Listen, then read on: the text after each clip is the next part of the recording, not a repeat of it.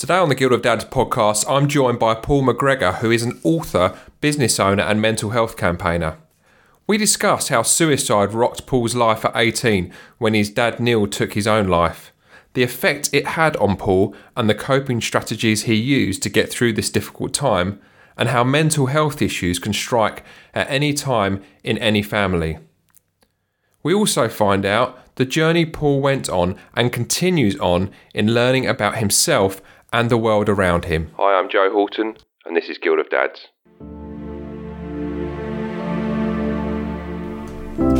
Hey, you over there. Yeah, I can see you. Come over. Sit down and join me as I'm about to have a conversation about you. A conversation about what it means to be a dad, a role model, and to live a life of meaning. About your physical health, how you look after yourself, contribute to the world around you, and raise our next generation. A conversation that will shape the vision you have for yourself. Forever.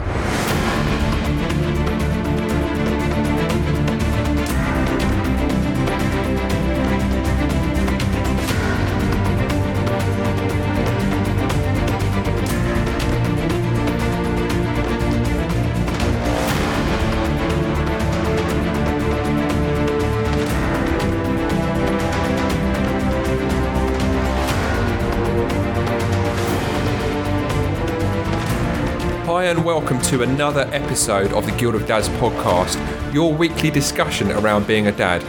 My name is Joe Horton, and I'm the host of this podcast and the founder of the Guild of Dads movement.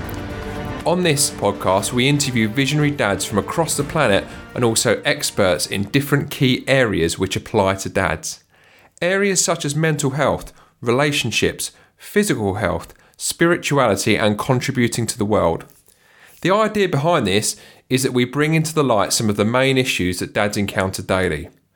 We give you the tools, resources, and information required to impact your own life, to really make you think and reflect on your own life and where you could make some tweaks.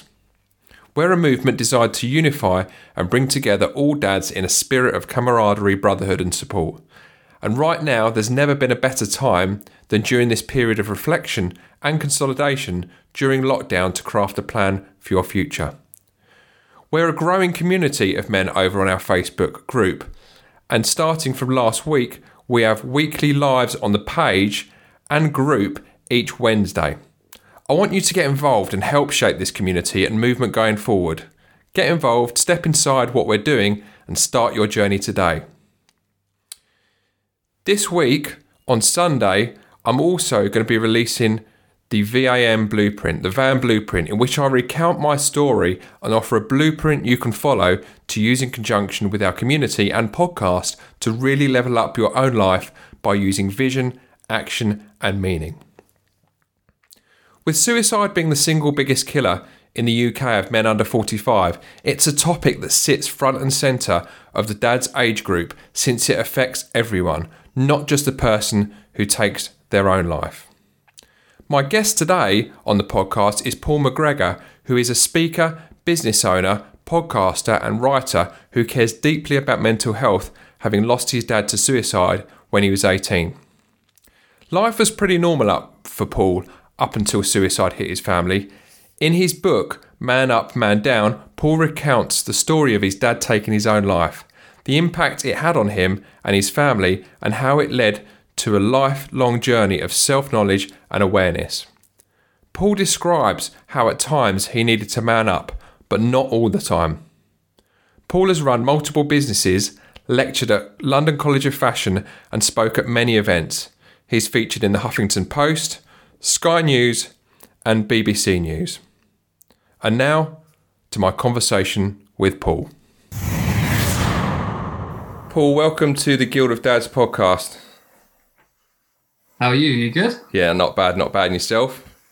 Yeah, not bad, not bad. It's a strange, strange time, but we won't talk about it. well, we can talk about we can talk about it a little bit. What I've what I've said to the audience is that I'm going to kind of keep it within the context of what we're doing, um, but not. Um, but I'm not going to kind of labour on the point and just overload everyone's mind with more and more coronavirus that we're already getting tons and tons of on the news. But in terms of what's going on at the minute, what um, what is your setup? Are you on full lockdown, or are you uh, able to go out for, for work, or what's what's your situation? No, it's a full lockdown. Um, kind of makeshift office here. Um, normally, I would be working in London. I, was working in London quite a lot, so I would travel into London, which is about an hour and a half. Um, you know, most days. So yeah, working from home, and then I'm doing the shopping. So i am on shopping duty. So I go shopping once a week, and we we try and go out for our one walk a day. Um, but yeah, just just staying at home. And how are you finding it in terms of in terms of yourself and in terms of how the rest of the family are kind of dealing with it? I like it. I mean, I've spoken about this before. You know, I'm quite I'm quite competitive, and and I've worked from home. You know, I started an online business when I was when I was 19, so I've worked from home for like 10 years. You know, out of that 10 years, I'd probably say a good sort of nine years working from home. Um, so I'm used to it. Mm. But what I necessarily didn't like as much working from home is everyone else out there hustling and bustling, kind of feeling like they were getting that advantage. It's probably just the ego talking. So actually, now we're all at home. Everyone's on that same level, you know, playing field. It's quite nice. You know, I'm spending more time with the family and reflecting a lot. Um, realizing, you know, I was probably working too hard as well. So it's kind of nice to just kind of bring it back mm-hmm. a little bit. Mm-hmm. I think to, from the conversations that I've had with other people online and just the, the conversations that I see in kind of different men's groups and stuff, I think it is I think people are beginning to appreciate the things that they kind of took for granted uh, pre coronavirus and they're reflecting on how they might want their life to kind of look different as they come out of it. Even to the extent that, you know, there's people I know that are kind of real kind of Netflix heads that, you know, will really kind of binge on Netflix and they're actually, you know, turning the TV off in the evening to kind of like play a puzzle with their kids or do some baking or do some this other stuff. So people are not only reflecting, but they're they're actually kind of taking steps to change the way they're you know interacting with their family and their kids and people around them, and and thinking about how they can carry that on, you know, beyond when we come out of lockdown all the rest of it. So, yeah, yeah, exactly. I think you know it's a, it's a challenging time now, but people are reflecting. We've got more time. Um, I've spoken to many people as well like that that are also considering careers. You know, they kind of you know, may see their kids between six and seven, help put them to bed, and that's it. And they're kind of saying them to themselves, you know, do I want to go back to that commute? Do I want to go back to that lifestyle of, you know, only seeing my kids for an hour, you know, or do I want to change, you know, career and spend more time with my family? So there's there's going to be a lot of, you know, obviously huge negatives from this situation. But at the same time, I think a lot of people will question, and there will hopefully be a lot of, um, you know, realizations and changes as well during this period. Mm-hmm and that so and that circles really well around the kind of conversation that we have around meaning uh, on Guild of Dads, and I know that is something that is kind of somewhat of a north star for you as well. It's really causing people, I think, to reflect on what what life means to them and how they derive meaning from life, and maybe kind of like you say, sitting on a sitting on a train doing a three hour commute each day, and um, and and actually kind of chasing figures and chasing chasing money and chasing material things are kind of not fulfilling, particularly men, in the same way as uh, as as they once were. And this this whole coronavirus thing is is is almost putting a spotlight on that whole area of meaning and and causing the reflection, the meaning, the reflection kind of conversation in a lot of guys' heads, maybe. Yeah, exactly. And I think a lot of people will realize maybe they've you know living a lifestyle that they don't know they no longer want to live or maybe they've tried to attain a certain level of lifestyle like that makes them look you know wealthy or makes them look happy um, that actually now is kind of backfiring a little bit and they have to kind of rethink that um, so yeah a lot of people will start questioning and like we we mentioned before you hit record it's like there's so much time to to sort of you know listen to what's going on up here Whereas before we were so busy, like just routine, routine, you know, getting up, working, whatever it was, you know, playing football, watching Netflix. And when when this isn't as busy, you know, we spend a little bit more time thinking about what actually is, is purposeful to us. Yeah. Um, so yeah, it's, it's you know we can only look at the positives, right? That's that's all we can do. yeah, yeah. But you're right. I think there's there's an element of you know, we've all stayed busy to kind of. Uh, I, I, talk a lot on here about people's relationship with thought, in, and funny enough, I, my um, uh, previous guest, a guy called Drew Insalata, we were talking Insalata, we were talking about uh, anxiety, and we were saying about people's relationship with thought. And I think for the first time in probably you know hundred years, this has been the case where people are actually right. I'm not. I can't run away from my thoughts the, by filling my time and my mm. hours with stuff. So actually, I've got to turn and kind of face my thoughts, kind of head on in terms of what I think about you know the world around me and relationships and all that good stuff. And I think that's kind of it's a real it's a challenging breath of fresh air, but it is a breath of fresh air for a lot of other, a lot of people. I think at the moment. Yeah, yeah, hundred percent. It's lots of thinking time, which which is good for some people and hard for others.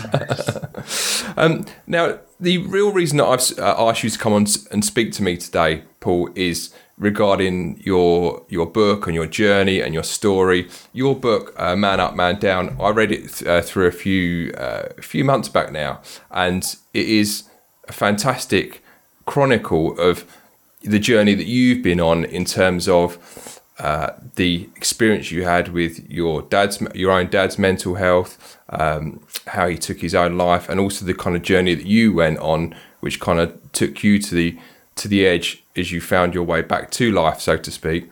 Um, but I just wanted to start by sort of asking you how you know how the how this all started off because I know that you're I know you that you come from like a running family that your dad ran you you run as well and he was a keen athlete and stuff and I know that there was kind of there was kind of small signs, but you didn't there were you didn't kind of get the seriousness and gravity until it kind of was almost upon you guys. So yeah, I mean the, the best way of kind of starting whenever I share this story is kind of picturing trying to paint a picture of my dad because you know my dad was when you when you kind of hear you know someone who took their own life you know we all have this conditioning i had the conditioning you know oh, maybe you know they had mental illness problems. You know, maybe they you know weren't able to deal with certain challenges. Um, but yeah, as you kind of said, my dad was my dad was you know every every tick box that you can imagine in life, but he he had it. So he had like family, like my mum. They met very young. He had loads of friends. You know, he was a runner. He meditated. He read self help books. He had a psychology degree.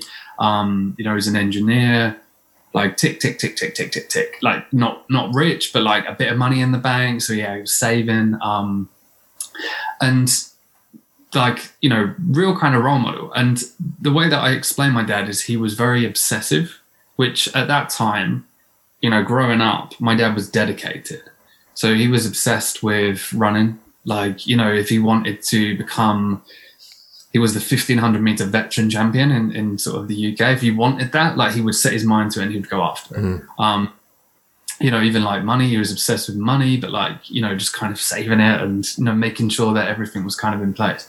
And, and it literally, and it's hard to explain it. And, you know, for us, it was like that. Literally, um, you know, one day, sort of he went from that person to you know, just literally dramatically a change in behaviors overnight. Mm. Now, that's how we saw it. But obviously, if I do look back, there was kind of little bits and bobs that kind of, you know, mounted up to that period. Yeah. But the way we back then was simply that suicide, mental illness will never affect us. Like, I grew up thinking we were here and mental illness was over there.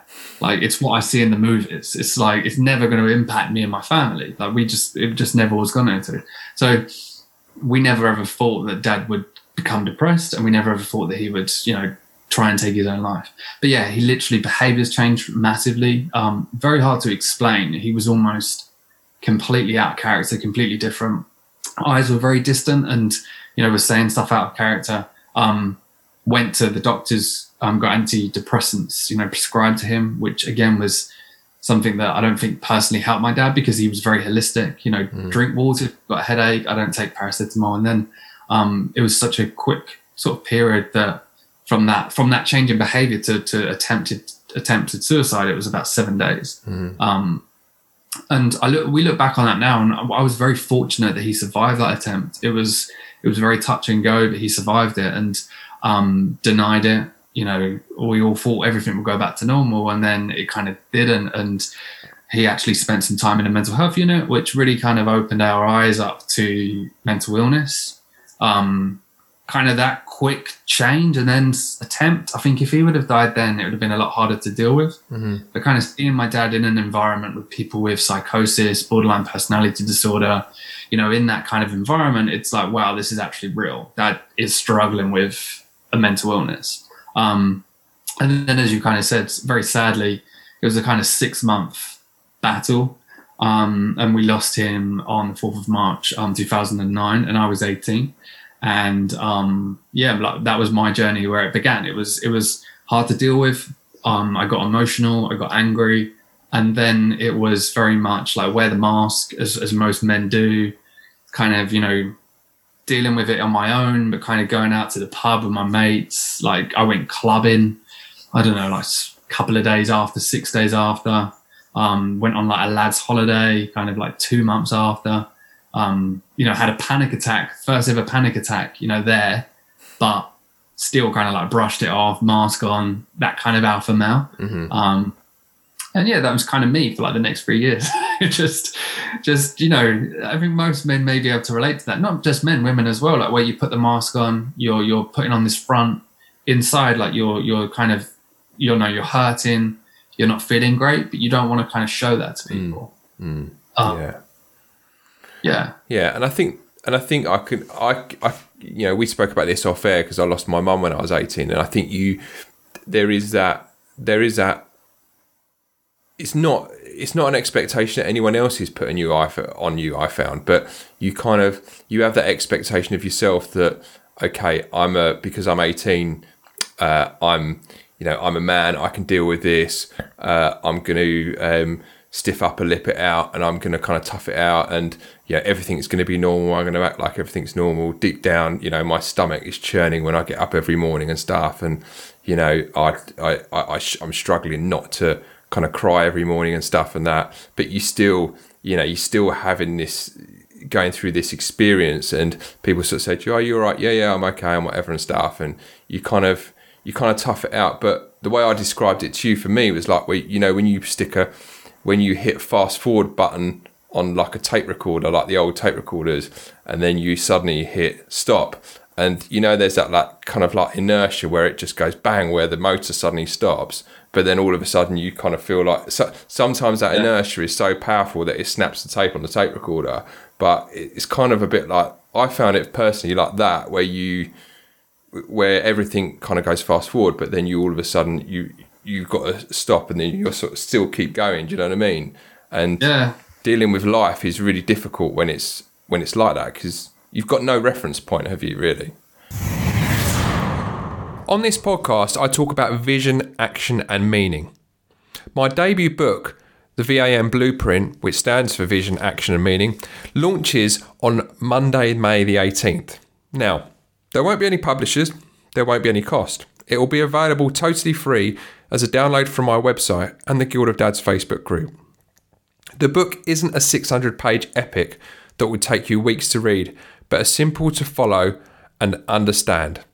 In it, I tell you my story, the inspiration behind Guild of Dads, and when you read it, you will understand the simple formula towards living a life which has meaning.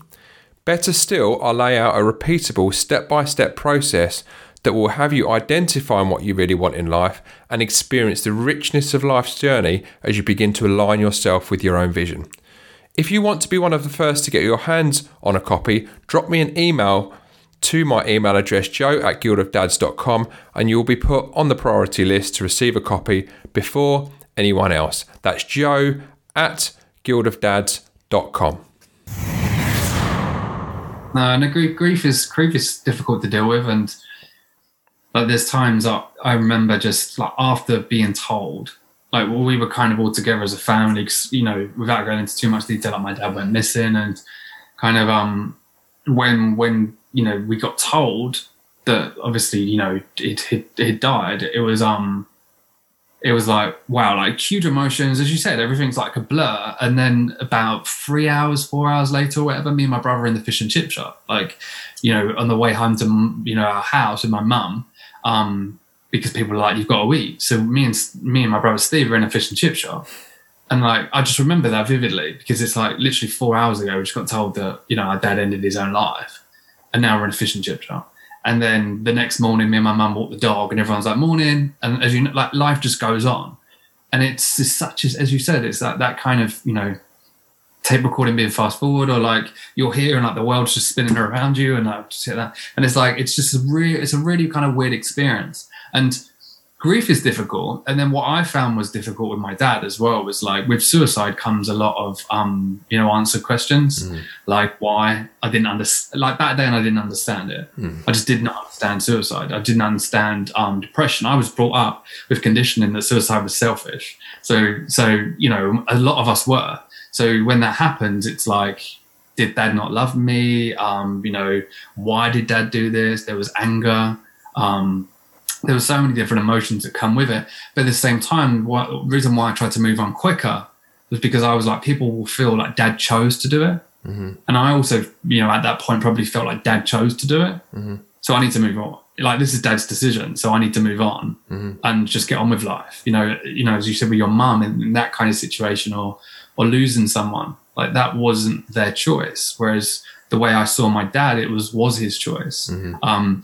now, my my obviously opinions of that have changed massively over the years. When when I kind of went through really low periods, and you know, to help me get to the place that I'm at now, where I can talk about it, um, I had to understand it, and I understood that my dad was unwell. I understood that my dad loved us. He just felt like he was a burden to us. You know, I understand that you know my dad didn't want to die. He just couldn't deal with what was going on in his mind anymore. Um, but that took a long, long time mm-hmm. to kind of get there so as you said, a big part of the grieving process for me was was a huge amount of anger and unanswered questions as well. Yeah. Um, and I think with grief, you've probably had it as well. Is then start people start putting time limits on it, right? So it's like, you know, how long has it been since your mum?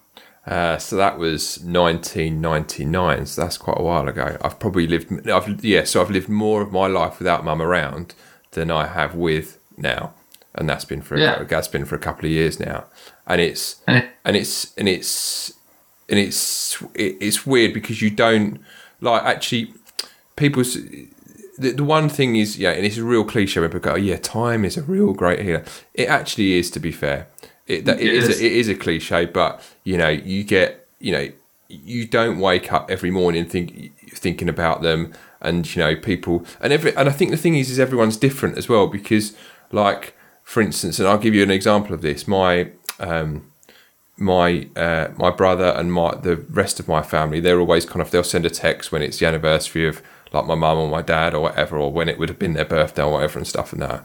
And for some reason, I just don't. It just doesn't kind of fall on my radar that I kind of you know I know they're not around, but I don't need to kind of. Um, kind of commemorate it if that makes any sense but everyone's yeah. everyone's di- and this is the thing with grief is i think everyone's different and i think sometimes one of the hardest things I think with grief is where people feel that if they don't signify their loved ones gone or commemorate them or they're they're not uh, dedicating a lot of headspace to it and I think this is particularly true in the first year or so afterwards then then they should be feel guilty for kind of going out and enjoying the sunshine or like you say have, going and grabbing fish and chips or doing whatever and yeah. that and I think there's this guilt attached to not thinking about someone all the time, when in actual fact, no, that's just your body and your brain's way of recovering from it. So that's a good yeah. thing. You know what I mean? Yeah, it's it's so it's so individual and like even like time is a massive healer. But even the way you said I've lived my life longer without my mum, with my mum, it's like challenges like that. So for me, like it was um 10 years, so it's been 11 years, so 10 years last year. And I found that very difficult. Like that was more difficult than like the ninth year, the eighth year. For some reason, and here I am like talking about it. I can stand on a stage, talk about it. It's what I do. I can write a book about it. But 10 years come around and it just hit me, like just punched me in the face. And I don't know what it was. And then there was there's certain moments as well, like you say, time's a healer, but like um my granddad, who's my dad's dad, my my um my dad was an only child.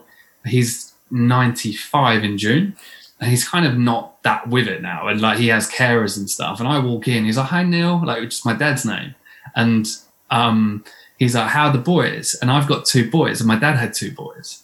So he's like, "How's Paul and Stephen?" And I'm like, no, no, no, and it's so confusing. And then um, that messed me up a little bit because I'm like, wow, like, I'm, am I molded into my dad? Um, you know, one of one of one of my fears has always been that I'll end up like my dad. You know, if you lose someone to suicide, um, there is chances that you can potentially, you know, end your life that way as well, which I feel like I'm, you know, definitely steering away from. But, you know, I was always compared to my dad. I looked like my dad. I was sporty like my dad. I was sensitive like my dad. So when your dad, that person that you idolize, ends his own life, you're like, well, is that going to be me as well? Mm-hmm. Um, and even I was thinking the other day, I was speaking to my wife about it. Um, my dad died at 45. I know, I'm, I know, I look 19, but I turn 30 on um, in like next week. I turn 30 next week, and that 45 number is playing in my mind still. Yeah. It's like when I get my dad's age, like even though that will be what 26 years, 27 years after it happened, I think that will have a little bit of impact on my emotions. Do you know what I mean? So it's yeah. like times hit. It's always like that.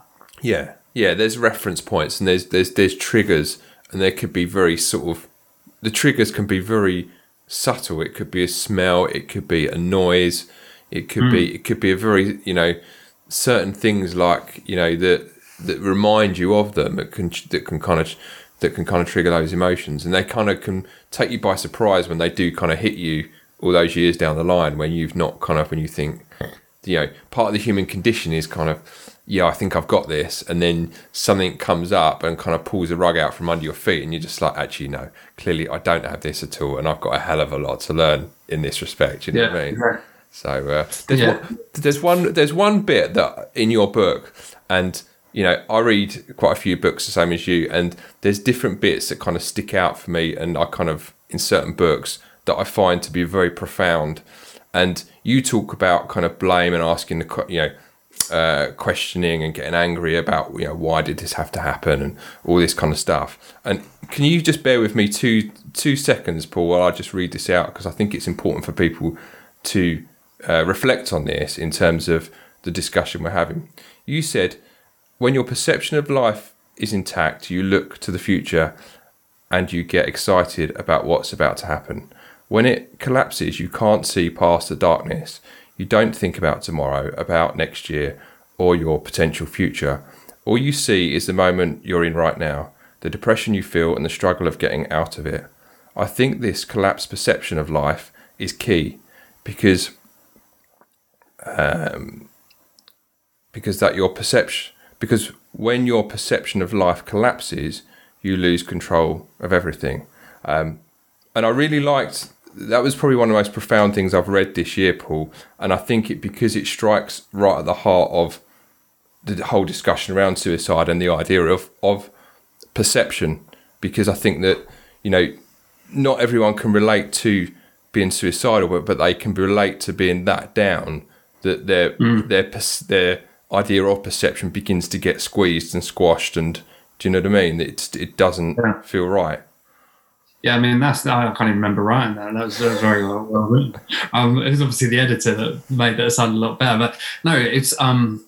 So there's a guy called Rory O'Connor. So Rory O'Connor is um, head of suicide research at Glasgow University, and I travelled up to to see him as part of like this small like kind of documentary we were creating, and um, he just explained it to me, and it made so much sense that when someone's suicidal, like we all have this, you know, this perception of life, and then when when someone is in that low place, you know, suicidal or not, that perception of life is kind of closing in. Um, some people explain it as if like you're you're in kind of like a room, like there's windows, and then all of a sudden the windows are taken away, and now all of a sudden the kind of walls are closing in on you. Um, so whereas before you could see out the windows, you could kind of see a bigger life maybe out there. All of a sudden now it's kind of closing it, and you know, I think of like my dad's experience. Like we we didn't understand it because all we were saying was, "You have this." Like, Dad, you've got you know family. Dad, you know we love you. Dad, you've got a job. You know, Dad, you know you've got no reason to be depressed. I think I've said that many times. Mm. Dad, you've got no reason to feel like this. Um, whereas in my dad's mind, like his tunnel vision, it was just tunnel vision, and he couldn't see any of that sort of outside of uh, outside of it.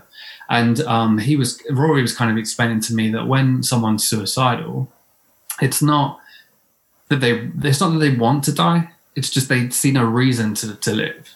Mm. Um, and even like you know my dad's my dad's experience like suicide is physically painful so it's you know how much mental pain are people in when they take their own lives hmm. because if i'm sitting here now as i am and i rationalize and i think about how my dad ended his own life and i think about the physical pain that i'm going to endure like it's just it's just unquestionable for me to even do it because i'm in a headspace where my perception of life is is a lot bigger at the moment hmm. um Whereas with my dad, like the mental pain that he was enduring must have been so, so hard to deal with that that doesn't even kick in. Um, so I think like hope is so key. And again, Rory talks about this. If you can give someone like 0.1, like 0.2% of hope when they're in that kind of tunnel vision, just give them like another second, another minute, another day, another week, another month mm. to continue trying to fight that, and then hopefully they can open up that perspective of life. Yeah, um, I think that's key. And there were so many times, you know, when I look back on my dad's six month period where he was probably very close to, to attempting, and he didn't because of something. Like there was one time when, um, very luckily, a guy he used to run with. Um, drove past my dad when he was kind of walking around like a kind of busy road area and kind of like was like, that's that's Neil, and kind of pulled up alongside him, you know, stopped. Was like, you're right, you okay, Neil? Like, you know, everything okay? And my dad was like, yeah, no, it's fine. He says, you know, why don't you know jump in? I'll, I'll take you home. Um, and he took him home. And like back then, we didn't even think much of it. We were just like, mm, Dad's going for you know a walk maybe, and um, but this guy was like, he didn't look right. He was kind of you know didn't seem right. Now, my dad survived another like four months after that. Mm. So now I look back on that and I think that guy gave him like that percent of hope that he needed probably in that moment when maybe he was going to do it.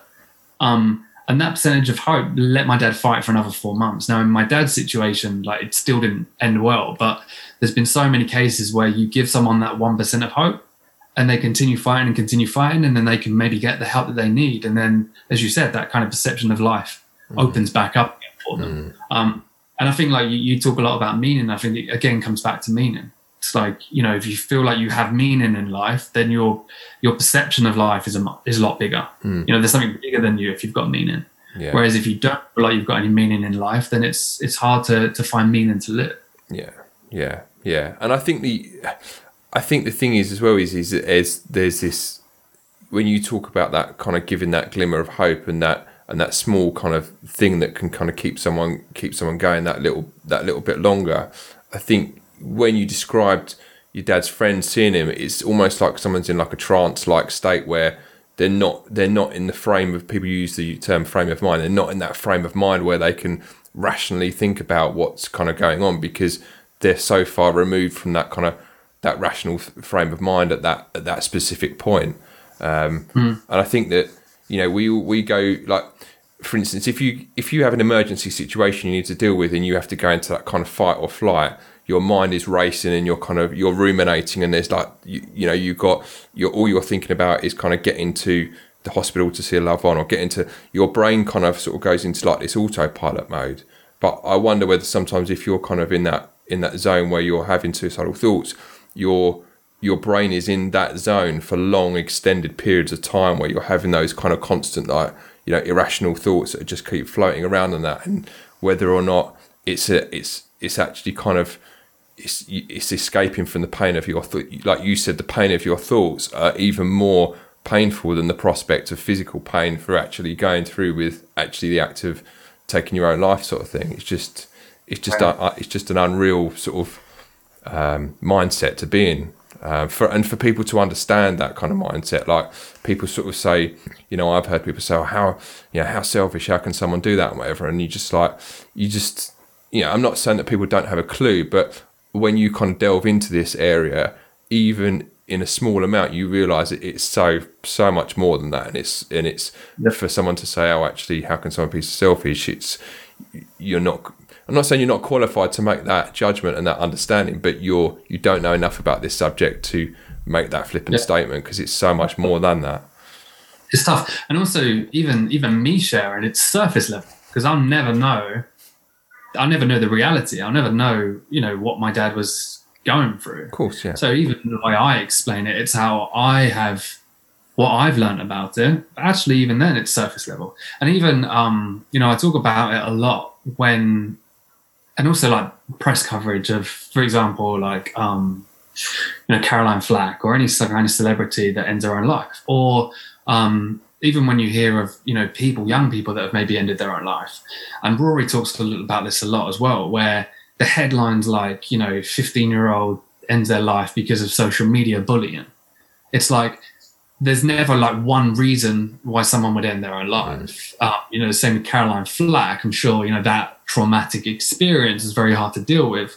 But there's never that kind of like one reason why someone could do it. It's normally like various different reasons. And even with my dad, it's like even when he you know took his own life, the kind of question that I started to get when I was a bit more open about it was, you know, what happened? Like, did he lose money? Like, was him and your mum all right? And you know, kind of questions like that. Um, and you can never pinpoint it down to just one thing. Mm. And I always share the story of like my dad just broke that one day, but in my dad's mind, I'm pretty certain he was breaking for years and years and years before that. It's mm. like, you know, as you've said, there was moments, I'm sure, where he had these suicidal thoughts or suicidal tendencies, you know, back in 2006, 2007, 2008, when it was kind of leading up to his breakdown. Mm. Um, and none of us saw that. And even kind of with the education I now have around um, OCD. Um, you know, I, have met a lot of people, a lot of good friends as well that, that deal with OCD. And my education around OCD for the last, you know, even, you know, the last two years, I've only started to really understand it. You know, for 28 years of my life, was that if I've got OCD, I'm just going to move stuff around and I'm clean and that's it. Mm. Whereas OCD, you know, there's various different, you know, you know various different forms of OCD. But a good friend of mine, he talks about um, you know obsessive compulsive like thinking that also leads to suicide mm. like tendencies and suicidal thoughts. So if I don't do this, I'm going to do this, and yeah. I'm going to take my own life. This is going to happen. Um, and I look at my dad now, and I think to myself, his obsessiveness mm. I used to see as determination, whereas is was his obsessiveness you know, an illness. Mm. Like it becomes so much sometimes that like even my mum explained, my brother was just born, my mum was struggling, just had a newborn, and my dad was like, I'm going for a run. She was like, You do not go for a run. I need help. Like you need to be here. Like I'm I'm struggling. You've just come in from work. My dad got his shoes on, went for a run. And my dad wasn't that kind of malicious guy that, you know, that wasn't in my dad's kind of, you know, DNA. But it was almost like he had to go for a run. Does yeah. that make sense? Yeah, it's rich, almost ritualistic. Yeah. yeah. Had to go for a run every day. Had to write in his book every day what he did, how far he went. Um, even like money, the obsessiveness with um, money as well. Hmm. You know, all of that kind of came into play. Hmm. So again, I'm not I'm not answering for my dad because he's not here to explain the story, but I didn't have that understanding now. Then, when I have a bit more understanding about it now, I look at it and I question it. Hmm. You know, did my dad have OCD? Did he did he struggle with that um, yeah. as well? Yeah. Do you want to get involved with a community of other dads who are looking to develop themselves? To continue the conversations we have here on this podcast in a place for dads only that fosters brotherhood, camaraderie, and personal growth? Then we have just the place for you. At the Guild of Dads Facebook group, you can connect with other dads on a similar journey, share experiences, offer support, and seek support. Most of all, you can get some accountability in your own journey and get involved with the discussions and topics that every dad faces. So look us up on Facebook, join up, and get involved with the discussion. Looking forward to seeing you in the Guild so you can start your journey with us today. And I think there's there's that kind of interweaves with a couple of other different things because I interviewed a guy called Dan Keeley about bipolar and he, you know, just weaving together a few of the things we've just discussed, he said there was never any mental illness in his family, sort of thing. So there was no, you know, this perception that people have that, oh, okay, your parents or your grandparents have got to have had mental illness. It, it doesn't, you know, it doesn't kind of work like that. So that that was the first thing I was going to mention, and the second thing was is. Um, I spoke to a previous guest regarding, um, you know, we, we have touched upon relationship with with thought, if you like, um, and you mentioning um, obsessive compulsive disorder. There's there's also a form of that called Pure O, which I'd, I'd, I'd found out about about a year ago, I suppose, when I was reading um, about different kind of disorders and stuff and that, and which is pretty frightening. It's not actually uh, rituals, it's actually having obsessive thoughts about stuff. So it could be about kind of about uh, murdering your your husband or um, mm-hmm. sexually abusing your kids. And what happens is it basically preys on your biggest fear, and then kind of and, and that's that's its kind of modus operandi into your headspace, so to speak, um, which is a terrifying thing. But I think the the, the and what what how this relates to the subject of your book is you talk a lot about um, particularly in terms of men, you know, them having to kind of man up and deal with it, kind of sort of stiff upper lip and, you know, grit and determination to get through this stuff. I think the thing is, is as as a society, we've kind of got into this thing of you can't think like that, you can't have thoughts like that and stuff, and all of a sudden, our kind of heads are kind of like this box, which where you know no one knows what's going on inside someone's head at any one particular moment in time. So, and most of us are like, oh, actually, if people knew what I was thinking right now, I'd be like sent to the mental institution, or I'd be cast aside, or I'd be a leper, or whatever. But it's not until you and and you discuss this in your book where you, you where you sit down with um, Anne, I think it was, and you know you suddenly realise actually everyone has thoughts, and once you start being able to kind of talk to someone. It might not be your best mate. It might be, practically speaking, it might be a therapist or it might be a counselor or whoever. Once you start being able to kind of um, talk about certain thoughts, they kind of lose their power. Do you know what I mean? And I think it's yeah. it's that.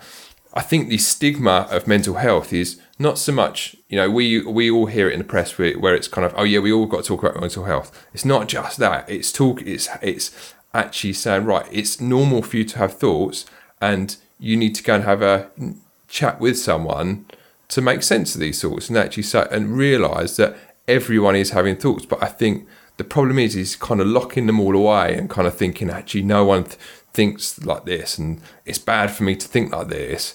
That's the real, that, as I see it, that's more of a problem than actually people talking about mental health in the first place. It's actually, yeah. do you know what I mean? Yeah, exactly. And I think, as you said, it was um, it was a realization that, as I said, I was going through that, and all my friends were going through that. You know, no, no one was experiencing this. When when I look back on that now and I have conversations with them, you know, they were all experiencing stuff. It's like you know they were all dealing with their own issues. So if I was open to them back when I was like 19, 20, they would have been open back. Mm. But as you said, it was kind of you know I deal with mine, they deal with theirs, and that's it. And what helped me talk more about it because I, I'm I'm a people pleaser I'm getting better, but you know, I'm I do worry about judging people judging me. So um, you know, I, am a lot better at it. But you know, when I go and do a talk at like a construction company, for example, like my initial reaction is walk in, all these guys are there, and I'm oh no, you know, this isn't going to go down well. And then it's just that reminder of actually, you know, I'm I'm judging them. Like here I am judging them. I'm walking into a room saying, oh, these guys look big, so they're not going to be wanting to talk about mental health. And then I remind myself, you know, everyone here in this room has mental health. Everyone in this room has thought. Everyone in this room has been through some adversity or has emotions. And like, all I'm going to do is share my story. And as soon as I do that, it kind of puts me in a much, you know, a different place of like everyone in this room is all on the same level field. And um, you know, as soon as I then start sharing, like the response is always amazing. And mm. it's as you said, guys that I would look at and I would judge and say, this guy isn't going to want this because he's going to tell me to kind of man up and deal with it. Mm-hmm. Is the one who normally then stands up and is like so honest and open about like how they're feeling. Yeah. Um. So it's so true, and it, it isn't about like just you know pushing it on people. It's more about normalizing it. If you do want to talk about it, it's okay. And I think you know, the book Man Up, Man Down, a lot of people look at that and they say, oh, yeah, you're trying to stop people from saying man up, you know, trying to stop people from just getting on with it. Um, and that isn't actually the case. It's more about, in some cases, we do need that man up, and in some cases, we need the man down. Mm. It's it's in that balance. And I know, like you've you've I think you recently had Tanner on. Like Tanner yeah, yeah, yeah, yeah, and, and, like people like Ryan Michler, and there's a lot of other guys out there as well that you know we share different beliefs and some stuff, but I'm also very um you know open to a lot of what they say mm. because I I believe as a man sometimes I do need that that masculine kind of like you know tap into that masculine level because that's going to help me in this situation. Like if I'm doing personal training, I want to get in shape. I actually want someone shouting at me, like telling me to man up, like get on with it, because that's how I naturally train better. Yeah. But I also know and accept if I do want to be open and open about my emotions and I want to talk about it and I want to cry and I want to get emotional, like that's perfectly fine as well.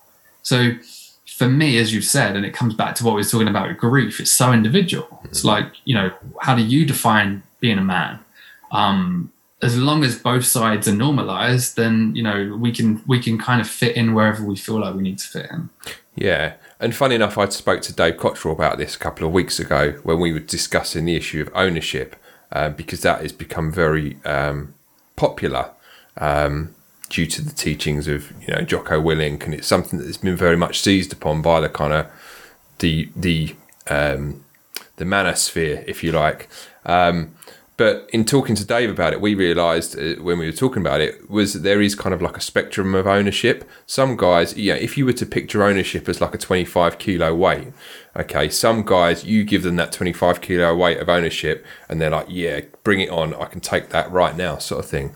Other guys might not be at that level. They might, they may well need like a kilo of ownership, and then gradually take on a kilo a week until they can get up to that 25 kilos yeah. of ownership. And I think this is kind of very much what we're talking about here, where not everyone is ready to take full on ownership of everything right now because they're not they're not strong enough in order to do that mentally strong enough not physically strong enough. And it's kind of like giving someone it's it's like trying to give someone a massive amount of ownership who are not quite there mentally readily ready for it is a bit like trying to give someone a 25 kilo boulder when they've got a sprained ankle and getting them to walk up a hill with it.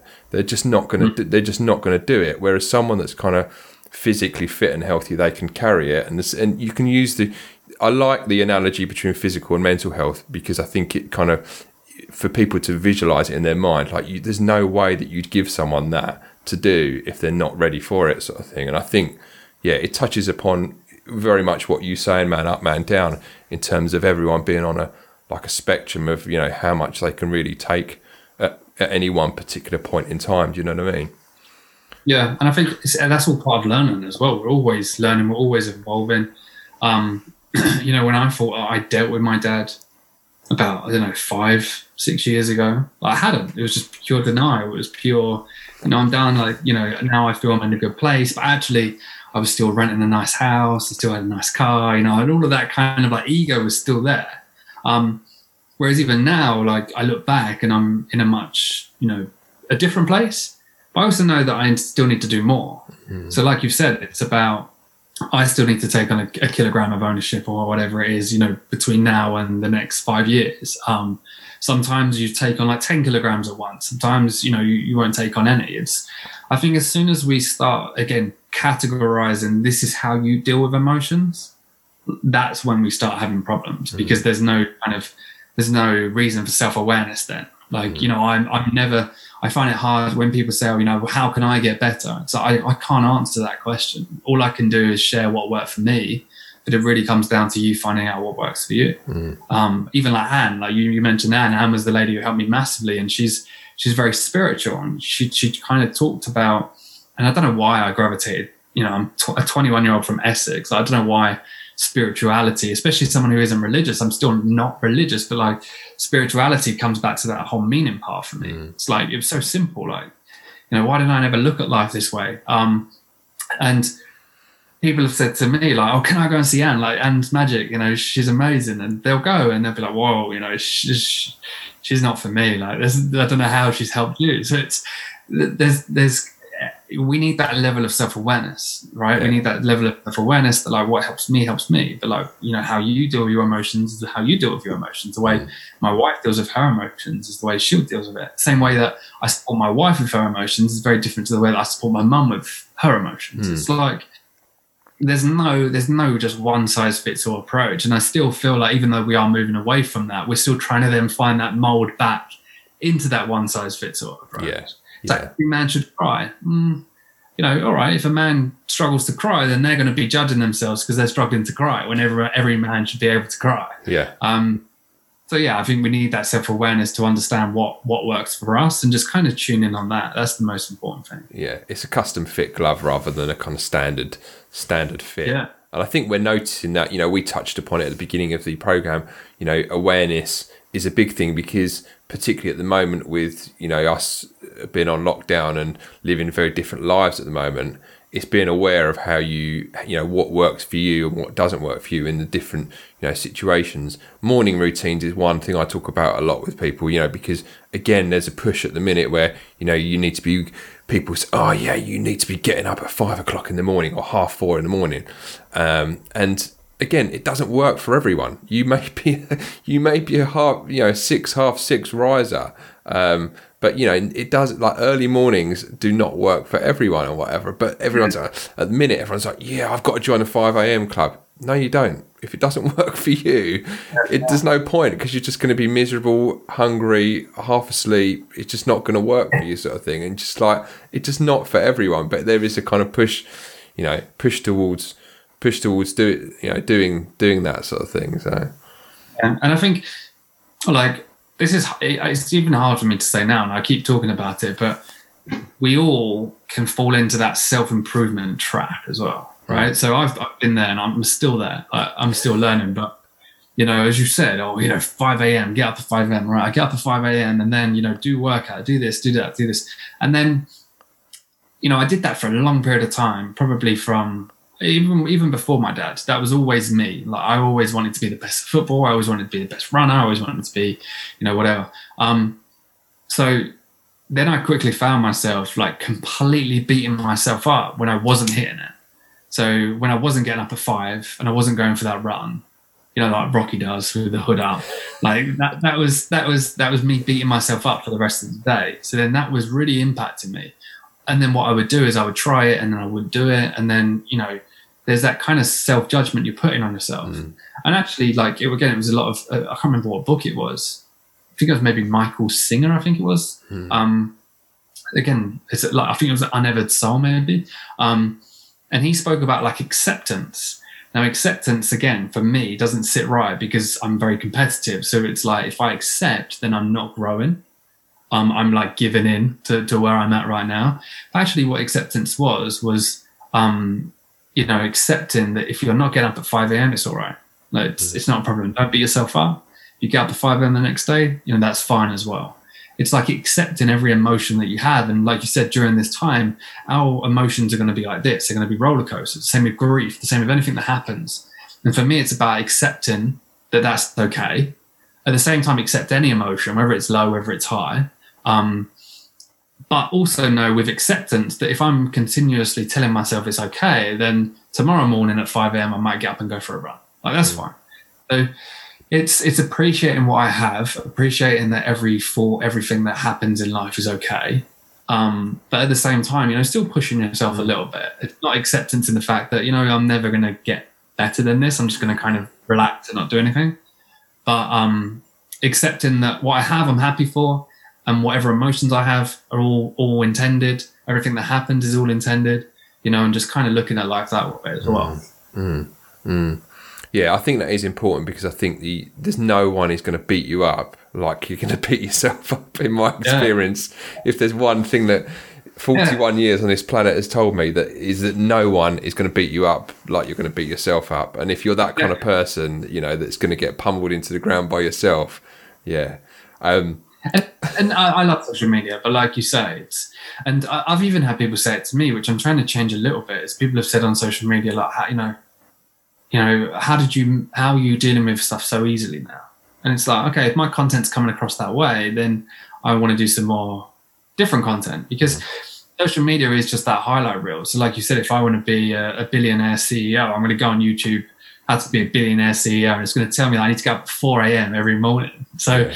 So now you're putting that kind of pressure on yourself to to, to live that routine. Yeah. Um, and even homeschooling, as, as you you're, you're probably aware as well, it's like during that period where every parent was now homeschooling. You know, every parent's putting on social media the routine, the kind of the drawing that they've done, the kind of great work that they've done. Yeah. But no one's putting on social media the argument they just had or the fact they've thrown like a pen across the room because they're angry with their children. It's like, and and be honest, like that's happening. It's not happening all the time for everyone, but there's going to be that kind of up and down. Yeah. Um. So it's that expectations, like you said, of ourselves, and also, you know, accepting that we are going to have times where we we're not doing as well yeah than other than we are as well. Yeah, yeah. And I think as well, touching on that social media thing, and I'm probably going to get totally outcasted by you know everyone within the self help development uh, community for this. What I've noticed, having been involved uh, on the kind of fringes of self help for mm, about a couple of years now, is there are uh, a fair amount of people who are legit and who who are who they say they are, and their backstory is uh, 100% coherent. But I think it's important for listeners to realise that there are a, an equal amount of people whose backstories are total and utter BS. And when you kind of drill down on it, actually, you know, they'll say that, you know, so and so relative died of XYZ and they didn't, or they've suffered from um, drinking alcohol problems and they haven't. Um, and it's a deeply, I'm, I'm probably speaking totally out of turn saying this, but I've realised it, in certainly in the last six months, that there's quite a lot of people who are out there in the self help space who are just not who they say they are at all, sort of thing. And it's a backstory that has been created purely in order to sell an ebook or sell a course or sell something that you're going to part two, three, four, five thousand pounds or dollars for in order to make someone very rich. So it's important to see that if you are looking at someone or reading a book or whatever, just do a little bit of investigation, just do a bit of backstory research, maybe check them out on LinkedIn or Facebook or whatever and stuff, and just you know ask a few questions that you would of anyone, any professional that you were looking to kind of take their advice or whatever and stuff, because you know as you know, Paul, there's a few, there's a fair few guys in this space that are pretty legit. We've mentioned a few of them in this conversation already, whose backstories are 100% true. But there is equally, equally, equally quite a few who just like, come on, really? Yeah. And I think, uh, honestly, uh, you know, it's if you're doing it from a business point of view, there's a lot of money to be made. So mm. you can craft a nice story. It's you know, and you know, this is my business and my marketing hat on now. Like marketing wise, with social media and online, you can paint a, a false picture. So, like even with the book, I always use as an example. If I share twenty different twenty different photos of twenty different people holding my book in twenty different maybe locations, like one person's on a plane, you know, one person's on a beach, one person's at home, it makes it look like I've sold thousands of copies, right? But in reality, like I could have just sold 20, and those 20 people I could have paid. But the reality of social media from a marketing point of view is that can make it seem like I've sold a huge amount of books. So the same with obviously, as you say, when these kind of people are entering this space, they can easily craft and manipulate a story. And also the, the way we buy is typically on emotion. So if I'm struggling with alcoholism and I read someone's story and it's perfectly entwined with that and I have that emotional connection, mm. and then they tell me how they kind of dealt with it, I'm very I'm I'm sold very easily into that. Mm-hmm. Um, but the way I look at it, you know, and the same with you, is intent will win long term. So, like the amount of content I put out, the amount of stuff I do for free, the same as you, I would never do if I wasn't intending on it helping people. Yeah. Does that make sense? So it's like people will come and they'll make a quick buck maybe over the next couple of years, especially in mental health, like mental health in particular, you know, self improvement aside, if you're looking at mental health, there's a huge amount of money to be made.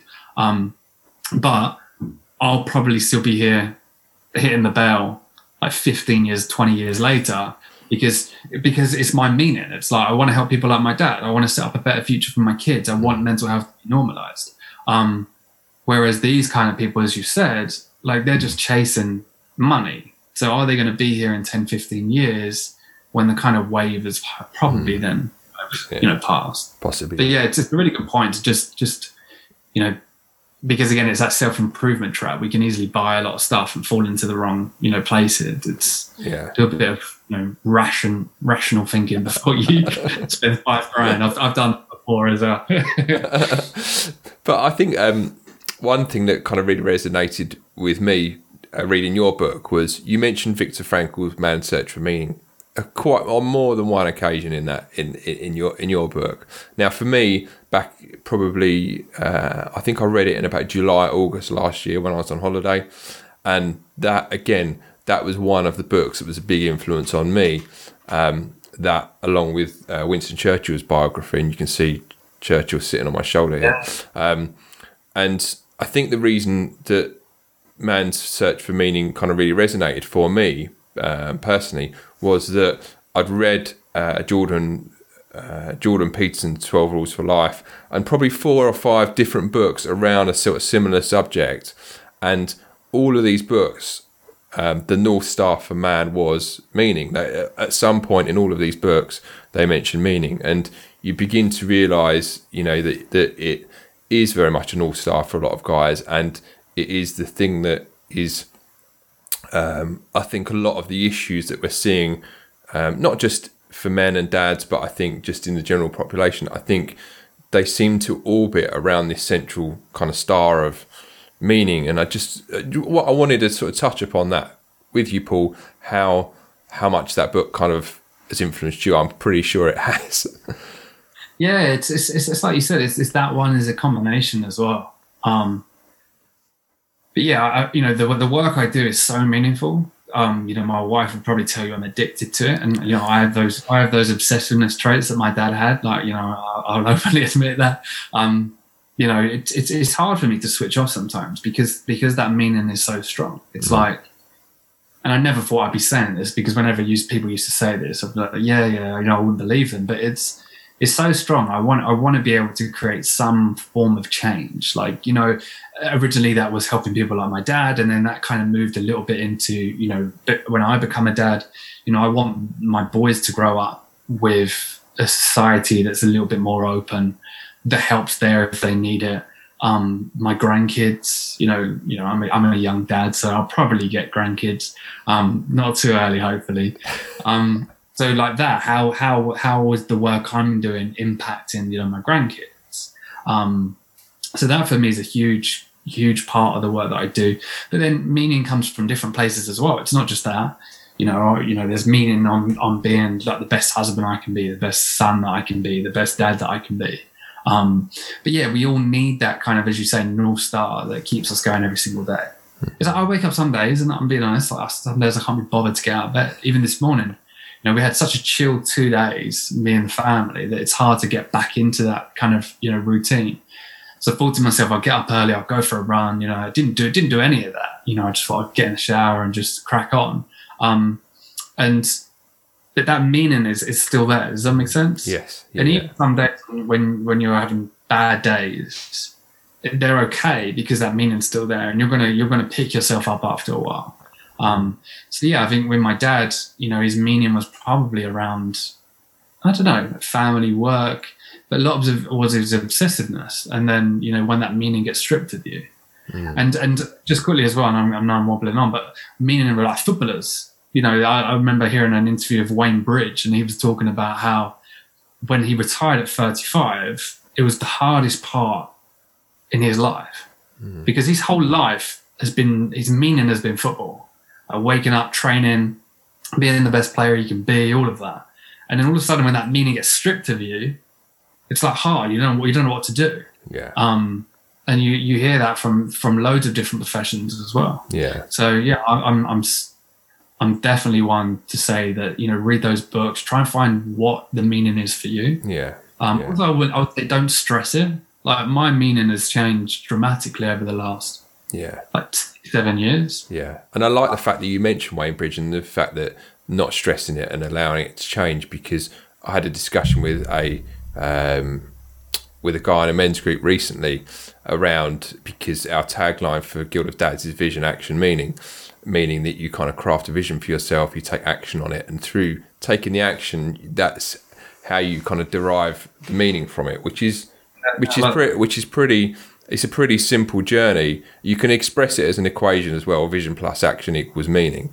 Um, but um, some guys. Like, so just quickly on that because I really like that. That was exactly exactly what happened to me. It's like I had a vision that I wanted to help people like my dad, and then that turned into a blog post, and then that turned into um, you know a video. Then that turned into standing on stage and sharing it. But it wasn't about a year after that it then become my whole thing. Does that make sense? Yeah, you so exactly, you don't realize it till you kind of you don't realize the process until you actually kind of have started d- doing the process. But I think what yeah. guys some what what guys sometimes get is they get fixated in, well, what if I start my journey uh, towards my vision and taking action, and um, and um, what if something changes and whatever and stuff? And I think that's a re- what you said about it. Um, it can change is a really really important point that I can't stress enough to guys who are trying to going on a journey, so to speak. The the journey the the uh, the meaning is in the journey. So you don't kind of get the meaning by the vision itself. You kind of you get it through taking action on it day on a on a kind of daily or weekly or monthly basis and and moving towards that. And you may well find that there is a point at which that changes it, like like you said about Wayne Bridge he finished his he finished his professional career and he had to look at something a, a different vision for himself to start moving towards so this is a kind of very organic thing that can kind of change. It's not like it's fixed in stone. And you might get to the place you want to be at, and then you might think, right, I need to um, course correct and do something else, sort of thing. So, but I think it's it's really helpful to see uh, meaning as a fluid and a fluid thing, and the journey is the as the as the as, as the part where you get the meaning and you find stuff that is meaningful um, yeah. And I think that's what guys yeah. miss. Yeah, I mean, if you if you did a, I don't know how many people will search this, but I'm sure I've searched it as well. Like, what is my purpose? like, Google's not going to tell you what, what your purpose is. It's no. like because we are looking for that because we all want purpose, we all want meaning. So it's like you know, I quickly want it. But like as you've broken down, I think it's a really good way of breaking it down. Is you're only going to find that purpose and that meaning you know through the journey through through the action that you're taking and let's be honest like my meaning might change in 10 years time mm. like who knows it might be that i personally have been impacted by i don't know physical illness and then that becomes you know my meaning like you know i talk a little bit i won't you know talk much about it now but like my brother you know was in an accident and like his whole meaning's changed because his whole meaning prior to the accident was one thing and now his whole meaning is like recovery, it's rehabilitation, it's like trying to get the best that he can be through his brain injury.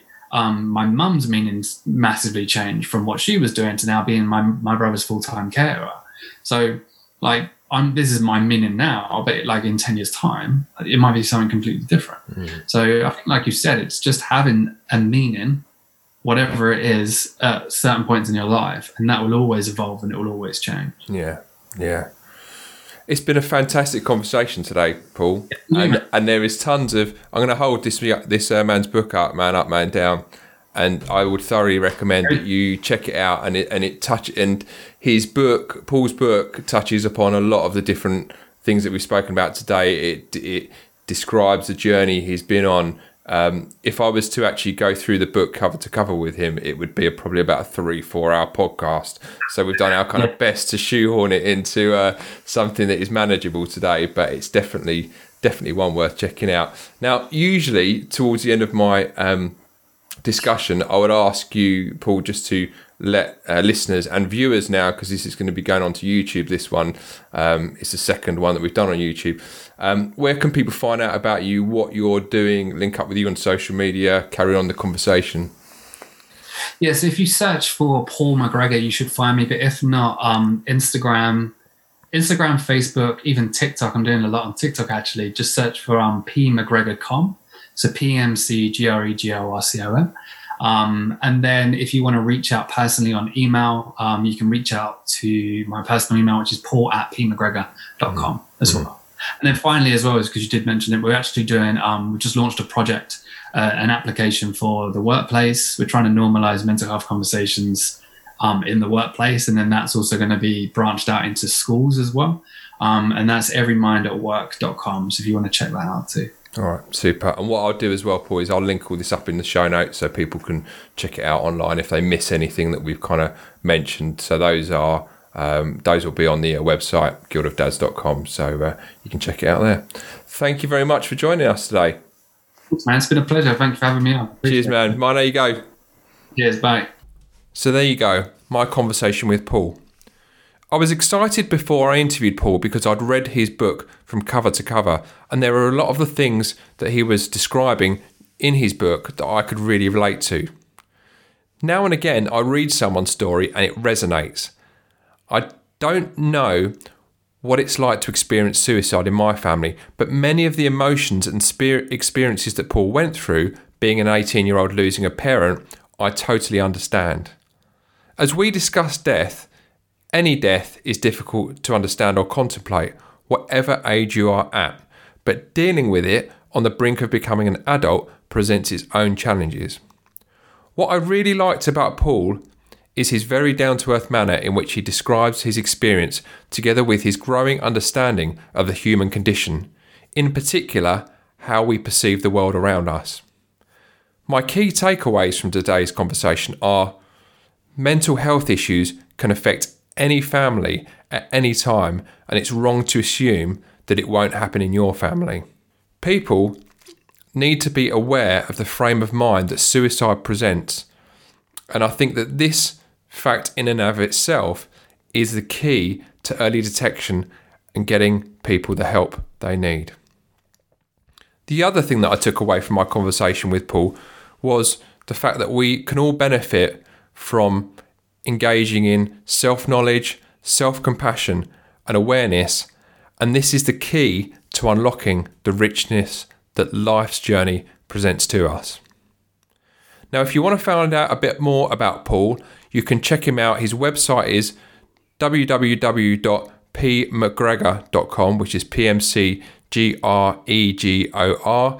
And you can also check out his new venture, which is everymindatwork.com, which is helping mental health in the workplace, which is everymindatwork.com. His Twitter handle, Instagram, and Facebook is at PMC Gregor. And also, you can check out his book, Man Up, Man Down, which is available on Amazon. I'll link up all of these in the show notes to the episode, which you can find on guildofdads.com. And also in there, there is a link to the gentleman that we uh, mentioned in this episode, uh, Rory O'Connor, who is the head of suicide research at Glasgow University. If you want to find out a bit more about his work, I've linked that up in the show notes. If you want to hear more discussions just like this one today, the best way to do it is by subscribing on your podcast player of choice, be that iTunes, Google Podcasts, or Spotify. If you subscribe, then you will uh, get to find out the podcast episodes are coming up each week. They'll just pop up on your podcast player of choice. So that is the best way to hear more discussions like the one today you can drop us a rating and review. That'd be very much appreciated. But the biggest compliment that you can give to me is by just sharing this episode out, however you want to, whether that be on WhatsApp, Messenger, or text. The more information that can be shared out, it's really important as some of the information can be truly life changing for dads that you may know. So if you can do that, that would be really fantastic and I would really appreciate it. You can get involved with the discussion on Facebook Instagram, or Twitter using the handle at Guild of Dads and check out our Facebook group to join the Guild. If you like what you hear and you want to email me, I love to hear from listeners. So ping me an email, joe at guildofdads.com. Let me know what you like, what you don't like, and who you would like me to interview, even. I'd love to know.